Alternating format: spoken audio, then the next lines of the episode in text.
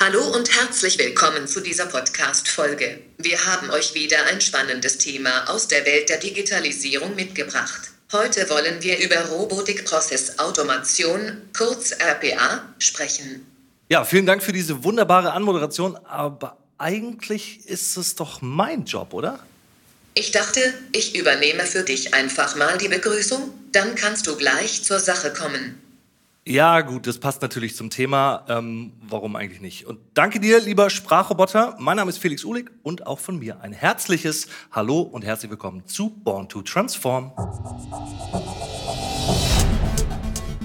Jeder Mensch hat einen Anspruch darauf, dass er einen Rechtsgewährungsanspruch auch durch eine menschliche Instanz bekommt. Also ich würde es verkürzt sagen, die Entscheidung werden wir nicht automatisieren können in einem Rechtsfall aus meiner Sicht auch nicht automatisieren wollen, weil das eine zentrale Komponente eben des Rechtssystems ist, auch dass es eine menschliche Entscheidung am Ende in einem Verfahren gibt. Was RPA aber aus unserer Sicht sehr gut kann, ist die Entscheidung, die dann final ein Mensch trifft, vorzubereiten.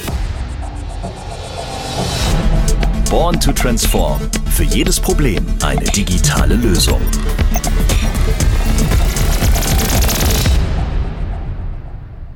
Ja, nicht schlecht, so ein virtueller Kollege, der einen bei der Arbeit unterstützt, wie mich eben bei der Begrüßung zu dieser Podcast-Folge. Heutzutage ist das übrigens keine Seltenheit mehr. Laut einer Analyse der Wirtschaftsprüfungsgesellschaft PricewaterhouseCoopers setzen bereits mehr als die Hälfte der befragten Unternehmen aus den unterschiedlichsten Branchen sogenannte Bots ein, wie sie uns bei der Arbeit entlasten können, das wird mir gleich Tim Roder erklären.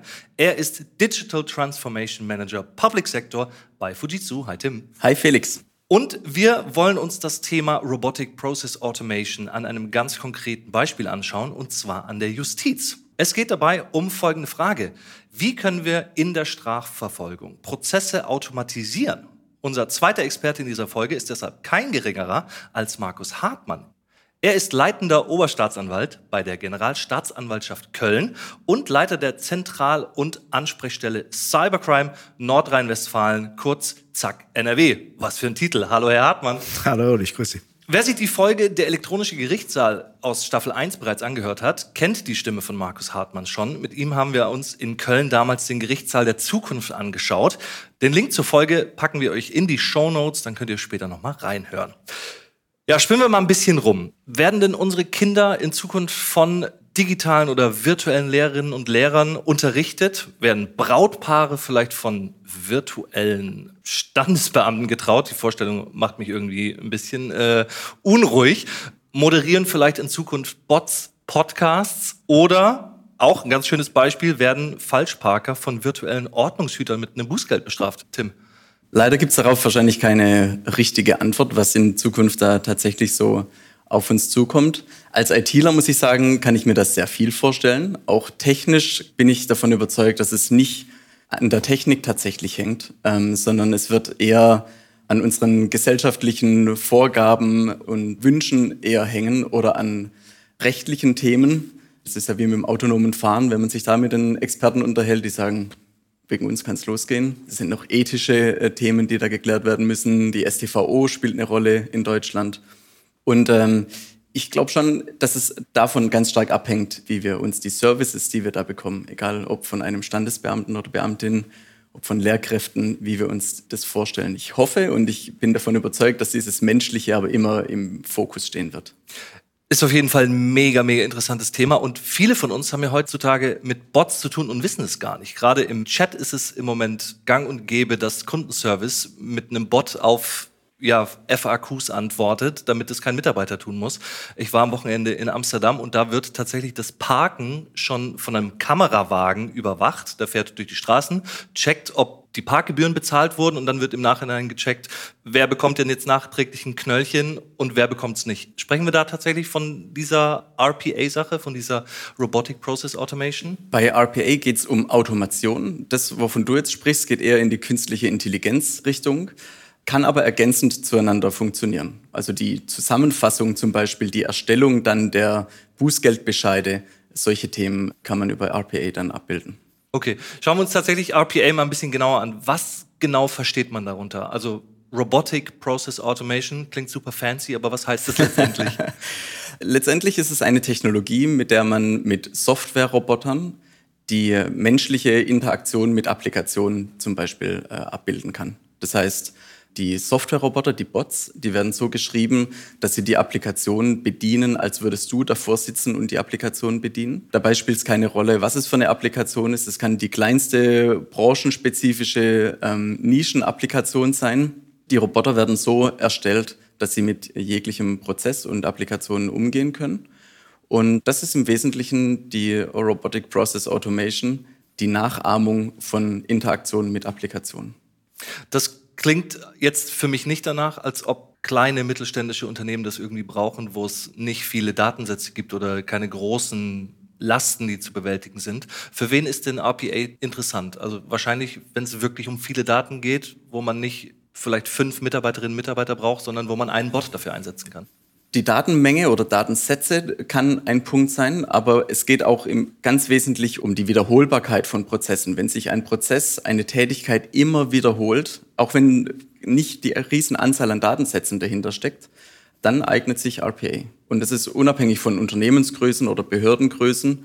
Jedes Unternehmen kann potenziell RPA einsetzen oder RPA sinnvoll sein für die Unternehmen. Es geht im Wesentlichen einfach um die Wiederholbarkeit. Ich nenne das immer ganz gern die, die Fleißaufgaben, die die Mitarbeiter machen müssen und Mitarbeiterinnen. Äh, die eignen sich üblicherweise ganz gut für RPA. Immer dieselben Schritte, die gleichen Klicks, inhaltlich vielleicht äh, natürlich andere Felder oder Texte in Formularen, aber übertragen von Daten in andere Formulare, zusammenfassen von Daten. Dafür eignet sich RPA. Und jetzt wollen wir das Ganze tatsächlich aus dem Blickwinkel der Justiz betrachten. Wo kann man denn RPA in der Justiz anwenden, Herr Hartmann? Naja, für uns werden die Fragen, die wir eingangs beleuchtet haben, hinsichtlich der Zulässigkeit von Automatisierung natürlich nochmal ganz besonders relevant.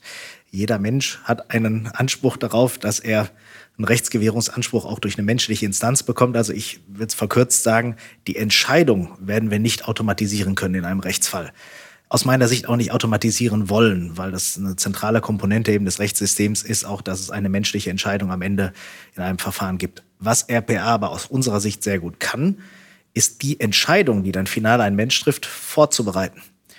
Und genau so haben wir uns überlegt, ähm, welche sind bei uns die Fleißarbeiten. Und ähm, wir haben eine ganze Reihe von Feldern in der Justiz identifiziert, die sich aus unserer Sicht sehr gut dafür arbeiten und eignen und die auch in unserem ersten Proof of Concept ähm, bestätigt haben, dass die Erwartungen, die wir an Automatisierung haben, durchaus auch heute schon bedienbar sind. Ich will es vielleicht mal ein konkreten Beispiel machen. Absolut. Wir sind als Zentralstelle ähm, zuständig für herausgehobene Fälle der Cyberkriminalität. Das sind etwa Drogen- und Waffenhandel im Darknet. Das Interessante in solchen Fällen ist häufig, dass die Täter auch gute Kaufleute sind. Das heißt, sie führen Buch. Wann habe ich welche Drogen an wen verkauft, welche Waffen habe ich wohin geschickt? Und wenn es uns gelingt, erfolgreich zu ermitteln, Täter festzunehmen und dann auch entsprechende Beweismittel wie IT zu sichern, stoßen wir nicht selten eben auch auf diese Buchhaltungsunterlagen. Und unsere Aufgabe ist dann, aus Hunderten, aus Tausenden von Fällen, in denen über einzelne kriminelle Transaktionen Buch geführt wurde, Fälle zu machen, die am Ende sich für eine Anklage vor einem Gericht eignen. Bei Drogen etwa ist rauszufinden, an wen wurden die Drogen geschickt, welche Drogen, welche Menge, weil von all diesen Einzelfragen abhängt, wie der nächste juristische Folgeschritt aussieht. Das machen bislang Mitarbeiterinnen und Mitarbeiter, die die Daten aufbereiten, diese extrahieren, die sie in unsere Vorgangsverwaltung einspeisen.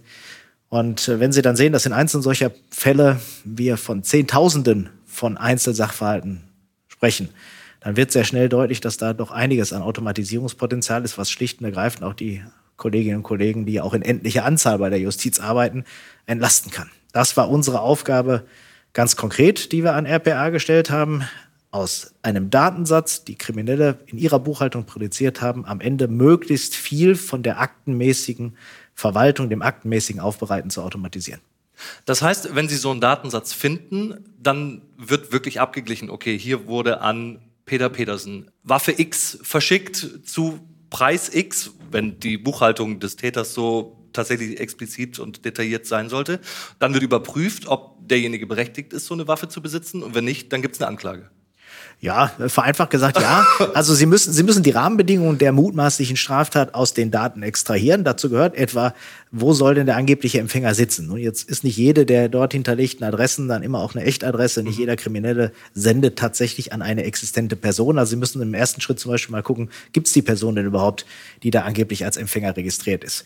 Das können Sie durch Anfragen in den Einwohnermeldesystemen der örtlichen Behörden tun. Das kann man eben manuell machen oder, so war unsere Hypothese, das müsste auch automatisierbar sein. Ach, Wahnsinn, okay. Und insofern sprechen wir eigentlich aus unserer Sicht auch gar nicht von einem einzelnen Bot, der dann uns den Fall erledigt. Also wir haben keinen Robo-Prosecutor, der dann da an dieser Stelle automatisiert tätig wird, sondern es ist ein Netzwerk aus unterschiedlichen Bots, die jeder für sich eine einzelne Aufgabe übernehmen, aber in einem Workflow hintereinander geschaltet sind und damit am Ende ja, Tätigkeiten, die automatisierbar sind, übernehmen und an dieser Stelle dann auch Mitarbeiterinnen und Mitarbeiter entlasten. Das heißt, Sie bekommen am Ende, wieder vereinfacht gesagt, denn ich bin hier der Laie, eine Tabelle, in der steht, hier haben wir folgenden Fall, das ist folgende Sachlage, und jetzt muss es menschlich Sogar mehr. werden. Sogar mehr. Nur mit der Tabelle wären wir noch nicht richtig weiter, sondern im Idealfall bekommen wir am Ende eines solchen automatisierten Prozesses die Erstanlage einer Akte also ein Personalblatt, eine Übersicht über das, was als Straftat aus dem Datensatz extrahiert wurde. Ausdruckfertig, wir sind ja immer noch in der Justiz im Zeitalter der Papierakte, also ausdruckfertig zugeliefert in Form eines PDFs und können dann an diesem Schritt sofort mit der Veraktung des Vorgangs anfangen. Wahnsinn, mega interessantes Thema. Ähm, Tim, jetzt sind diese virtuellen Helfer ja nicht von 0 auf 100 einsatzbereit, sondern die muss man ja irgendwie trainieren. Wie läuft das ab? Woher weiß der Bot oder wie weiß das System, das ist überhaupt eine illegale Handlung, das Ja. etc. Erzähl uns das doch gerne mal.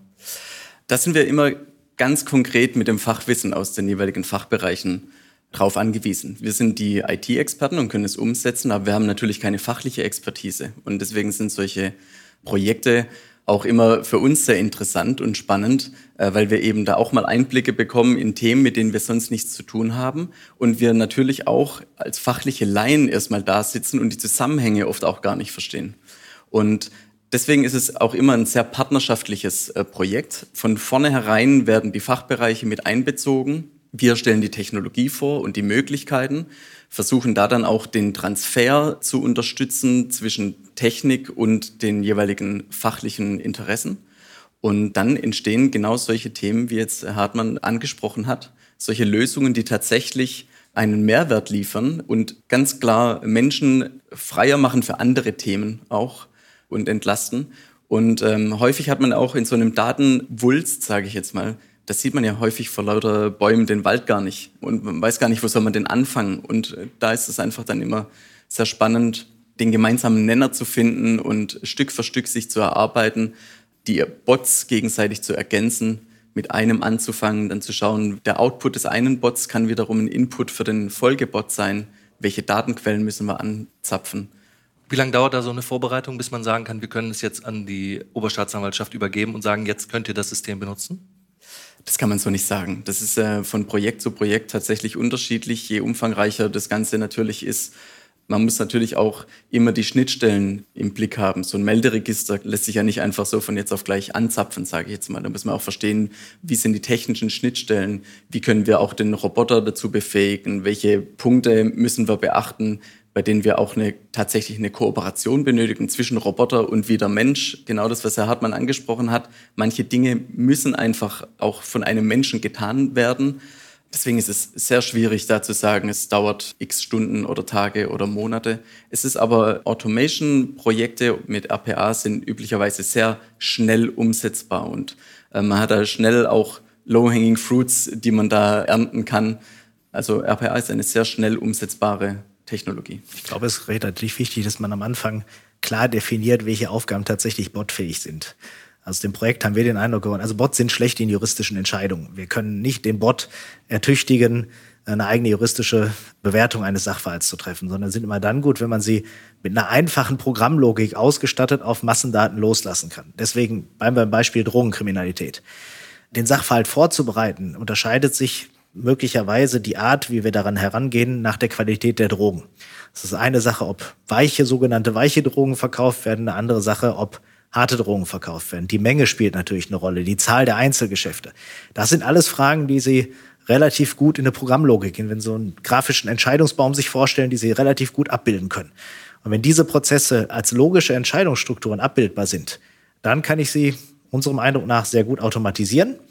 Umgekehrt, Dinge, die sehr viel Bewertungsspielräume ausnutzen, eignen sich nicht dafür. Und dann ist es auch wichtig, an der Stelle einen Schnitt zu ziehen und eine menschliche Bewertungsebene dazwischen zu schieben und dann möglicherweise einen separaten zweiten Folgevorgang anzustoßen. Und diesen Designprozess, da kann ich nur bestätigen, was Herr Roder gerade gesagt hat, der funktioniert aus unserer Sicht auch am besten, wenn er von den IT-Verantwortlichen und den Leuten, die in der Praxis die Arbeit machen, gemeinsam bewältigt werden. Wir hatten also hier in unserem Team tatsächlich alle Fachdisziplinen, unseren technischen Projektkoordinator mit dabei. Wir hatten einen Kollegen aus der Geschäftsstelle, der also diese tägliche Arbeit der Aktenerfassung aus eigener Anschauung mit in das Projekt einbringen konnte und ein paar weitere Kollegen noch mit an Bord, weil es im Grunde ja darum geht, das, was wir bislang analog machen, nachzumodellieren in der digitalen Entscheidungsstruktur.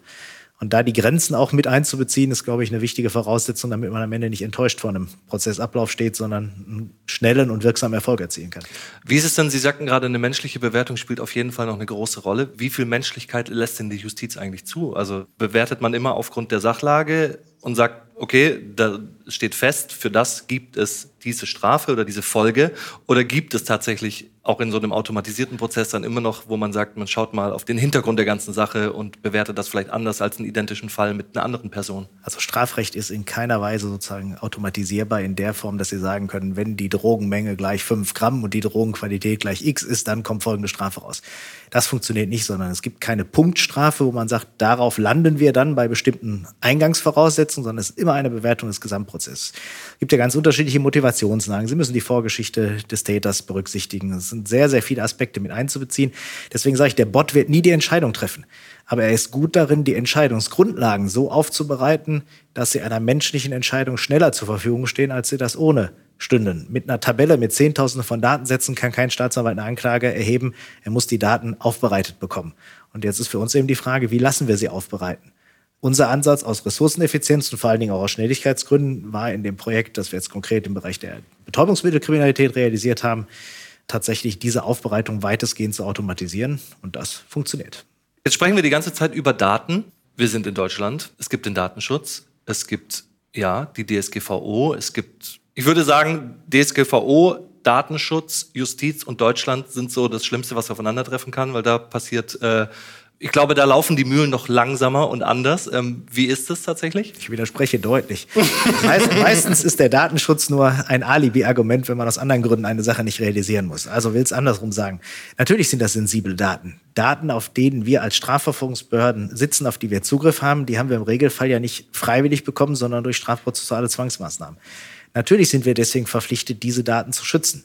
Deswegen haben wir hier auch ganz konkret uns entschieden, die RPA-Technologie auf der eigenen Hardware einzusetzen. Also kein Datum geht nach draußen, kein Datensatz verlässt die Sphäre der Justiz, sondern die Technik ergänzt unseren normalen Workflow auf der eigenen Hardware und auf der eigenen Softwarebasis, die die Justiz vorrätig hat. Insofern glaube ich, haben wir in dieser konkreten Umsetzung keine datenschutzrechtlichen Komplikationen. Natürlich wird man, wenn Sie jetzt an Cloud-Szenario denken, an eine Datenverarbeitung in möglicherweise noch anderen Dimensionen, wird man sehr sorgfältig gucken müssen, was davon ist strafprozessual datenschutzrechtlich umsetzbar.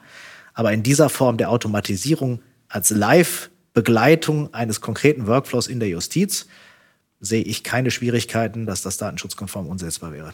Tim, die Frage wäre jetzt tatsächlich an dich die nächste gewesen. Wie ist es denn für euch als Technologieunternehmen dann, wenn es um Daten geht, mit der deutschen Justiz zusammenzuarbeiten? Ähm, es ist wie mit allen Kunden genau dasselbe. Die Zusammenarbeit läuft auf menschlicher Ebene. Da spielt es keine Rolle, ob das in der Justiz ist, ob es um äh, Datenschutz geht oder um was auch immer. Und äh, da haben wir sehr positive Erfahrungen gemacht mit der Justiz, das darf ich ganz klar so sagen. Die Zusammenarbeit funktioniert da äh, perfekt.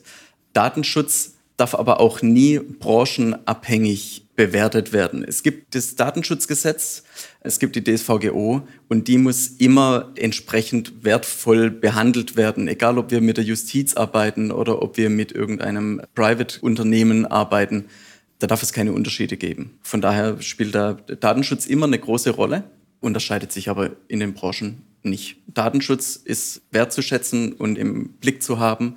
Und äh, ich möchte auch ganz gern ähm, mich den Worten von Herrn Hartmann anschließen. Wenn man in dem Workflow kein Datenschutzproblem hat, bekommt man es durch RPA auch nicht. Also RPA macht nur das, was sowieso getan wird. Und wenn man da vorher schon datenkonform oder datenschutzkonform unterwegs war, macht man sich da keine Tür auf.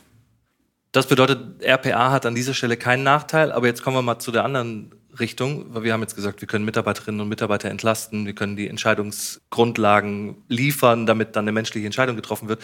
Gibt es denn auch Nachteile von RPA? Also wirkliche Nachteile, wo man sagt, da funktioniert es gar nicht? RPA ist schon sehr statisch.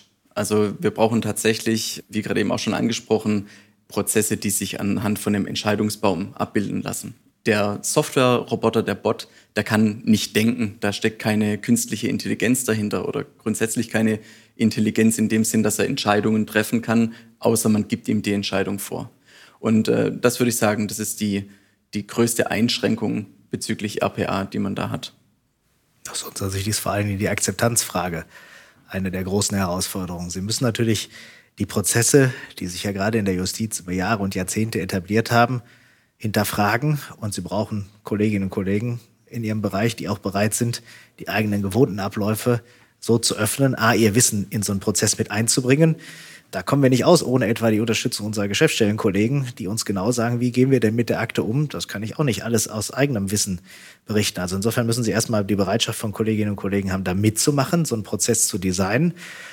Und sie haben natürlich auch, das kann man auch ansprechen, eine personalvertretungsrechtliche Komponente, weil natürlich am Ende einer gedachten Entwicklung mit einem höheren Maß an Automatisierung auch immer die Frage ist, wie wirkt sich das auf den Arbeitsplatz in der Justiz überhaupt aus? Da bin ich, muss ich Ihnen sagen, einigermaßen entspannt. Insofern, als wir sehr viele Aufgaben haben, die wir mit dem Personalkörper, den wir haben, so oder so kaum abbilden können. Das heißt, RPA ersetzt keinen Kollegen in der Justiz, sondern macht den Kollegen, die da sind, die Arbeit leichter und ertüchtigt sie, das im Rahmen äh, der Möglichkeiten zu schaffen und schafft auch viele ja, redundante Aufgaben ab, die tatsächlich eben besonders gut automatisierbar sind. Aber die Diskussion muss man führen. Wie ist die Akzeptanz in einem Unternehmen und welche Prozesse lassen sich auch vor dem Hintergrund der Akzeptanz und der personalvertretungsrechtlichen Komponenten gut automatisieren? Das ist durchaus ein Punkt, den man auch zu Anfang mit in den Blick nehmen sollte. Jetzt ist ja Prozessautomatisierung als solches kein neues Thema. Das gibt es schon seit vielen, vielen Jahren. Ähm, aber was hat sich in den letzten Jahren maßgeblich verändert? Was wurde einfacher? Was hat sich verbessert? Und zweite Frage direkt im Anschluss, was können wir denn für die Zukunft noch erwarten? Ich denke, der Umgang mit der Technologie ist das Wesentliche, was sich verändert hat. Zu Beginn ging es wirklich um singuläre Tätigkeiten. Man hatte dann einen Bot, der eine Tätigkeit getan hat. Und der größte Wandel ist eben dieses Öffnen und dieses Größerdenken, wie können wir tatsächlich Workflows abbilden. Wir haben nicht mehr diese einzelnen Bots, sondern wir haben Bot-Teams, sage ich jetzt mal, die sich ähnlich wie Fachbereiche übergreifend zuspielen, ähm, sich Dinge erarbeiten, weiter dann verarbeiten. Und ich denke, darin ist so der größte Unterschied in der Vergangenheit. In der Zukunft können wir das sicherlich erwarten, dass es noch mehr KI unterstützt wird. Also dass wir nicht nur Bots haben, die nach Entscheidungsbäumen arbeiten, sondern tatsächlich unterstützt mit künstlicher Intelligenz, die auch Kontexte herstellen können in Texten zum Beispiel, dass Dokumente erfasst können, relevante Textteile ähm, hervorheben zum Beispiel, um dann auch eben die Entscheidungsgrundlagen qualitativ noch hochwertiger aufzuarbeiten für die menschlichen Kollegen dann. Aber hier wäre tatsächlich, was mir direkt einfällt, wieder ein Problem, was der Bot nicht kann, Ironie und Sarkasmus erkennen. Wenn jetzt in einem Chatverlauf eben als solches irgendwas ja in diesem Sinne ironisches oder sarkastisches stattfinden würde, müsste ja. wieder die menschliche Komponente das auswerten und sagen, nee, das war nicht ernst gemeint, was da geschrieben wurde oder so. Ja, offensichtlich. Alles, alles, was in diese emotionale Ebene geht, ist da nicht abbildbar. Das ist einfach so. Und das ist aber auch gut so. Ich finde, man hat ja auch immer wieder die Bedenken, auch gesellschaftlich, vielleicht auch im privaten Umfeld, wenn es da ums Thema KI geht. Man darf dieses Künstliche in künstliche Intelligenz auch nicht unterschätzen. Mensch ist Mensch. Ja. Was wünscht sich denn Herr Hartmann für die Zukunft von RPA? Ich glaube, das erste Modellprojekt hat gezeigt, dass wir auch in der Justiz erhebliche Automatisierungspotenziale haben. Im ersten Schritt, glaube ich, müssen wir den Weg noch konsequenter gehen, die noch breiter zu definieren, breiter zu erkennen. Wir haben es jetzt am Beispiel der Betäubungsmittelkriminalität gemacht. Es gibt sicher andere Bereiche. Wirtschaftskriminalität ist sehr datenzentrisch mittlerweile. Teilbereiche der Cyberkriminalität sind sehr datenzentrisch. Also ich glaube, da müssen wir erstmal in der Fläche gucken, welche Aufgaben innerhalb der Justiz eignen sich dafür. Technologisch wünsche ich mir, dass wir eine stärkere Vernetzung von RPA-Komponenten mit dem normalen Workflow der Justiz bekommen. Ähm, solche Projekte sind immer dann gut, wenn sie möglichst integriert in die bestehende Arbeitsumfläche einbettbar sind. Äh, was mich positiv überrascht hat, vielleicht an der Stelle, ist die Bedienbarkeit von RPA-Tools. Mittlerweile sind die ja, wenn so wollen, wie so ein bisschen wie eine Low-Code-Plattform aufgebaut, sodass selbst einfache Modifikationen von IT-Kompetenten, aber auch von Kolleginnen und Kollegen vor Ort vorgenommen werden können, sodass wir auch durchaus die Möglichkeit haben, einzelne Anpassungen an dem Workflow selber vorzunehmen. Wir brauchen sicher immer eine Unterstützung in der Initialphase, aber in der Bedienbarkeit ist das schon so, dass das auch justizkompatibel ist. Ja, mitgerichtet an die Wünsche muss man in der Justiz ja immer etwas vorsichtig sein. Ähm, breiteren Einsatz kann ich mir gut vorstellen beschränkt tatsächlich auf die Automatisierungskomponenten. In den KI-Komponenten gilt es sicherlich, die technischen Entwicklungen aufmerksam zu beobachten. Wir machen das in vielen anderen Forschungszusammenarbeiten ja auch, um zu gucken, was KI für die Justiz leisten kann. Da muss man aber immer tatsächlich den Vorbehalt haben, ich sehe es nicht, dass KI am Ende die Entscheidung trifft. Solange sie eine wirkungsvolle und wirksame Vorbereitung menschlicher Entscheidung ist, es ist ein wertvolles Werkzeug, das besser zu gebrauchen, intensiver einzusetzen, sicher auch eine Sache ist, die die Justiz in der Zukunft noch mehr als jetzt machen wird. Auf jeden Fall ein, wie ich schon mehrfach sagte, super spannendes Thema und ich könnte bestimmt noch Stunden weiter äh, die löchernden Fragen durch den Raum werfen. An dieser Stelle vielen, vielen Dank für das tolle Gespräch. Wir haben heute einen guten Einblick darüber bekommen, wie man Robotic Process Automation in Behörden und gerade auch in der Justiz gut einsetzen können und wie diese digitalen Helferlein, wie wir sie immer gerne nennen, die Bots, bei der Arbeit ganz schön unterstützen können. Vielen Dank an dieser Stelle, Herr Hartmann und Tim. Ich danke, danke auch. Noch mehr Infos zum Thema RPA und der digitalen Transformation in den Unternehmen und Behörden findet ihr auf www.fujitsu.com. Dort könnt ihr auch nochmal die alten Folgen anhören. Zum Beispiel die Folge, die wir ganz am Anfang kurz angesprochen haben. Und zwar ging es da um den Gerichtssaal der Zukunft, den digitalen Gerichtssaal. In der Folge Zukunft elektronische Justiz haben wir außerdem über die E-Akte gesprochen. Auch ein super spannendes Thema. Hört also gerne mal rein. Ich sage Tschüss und bis zum nächsten Mal.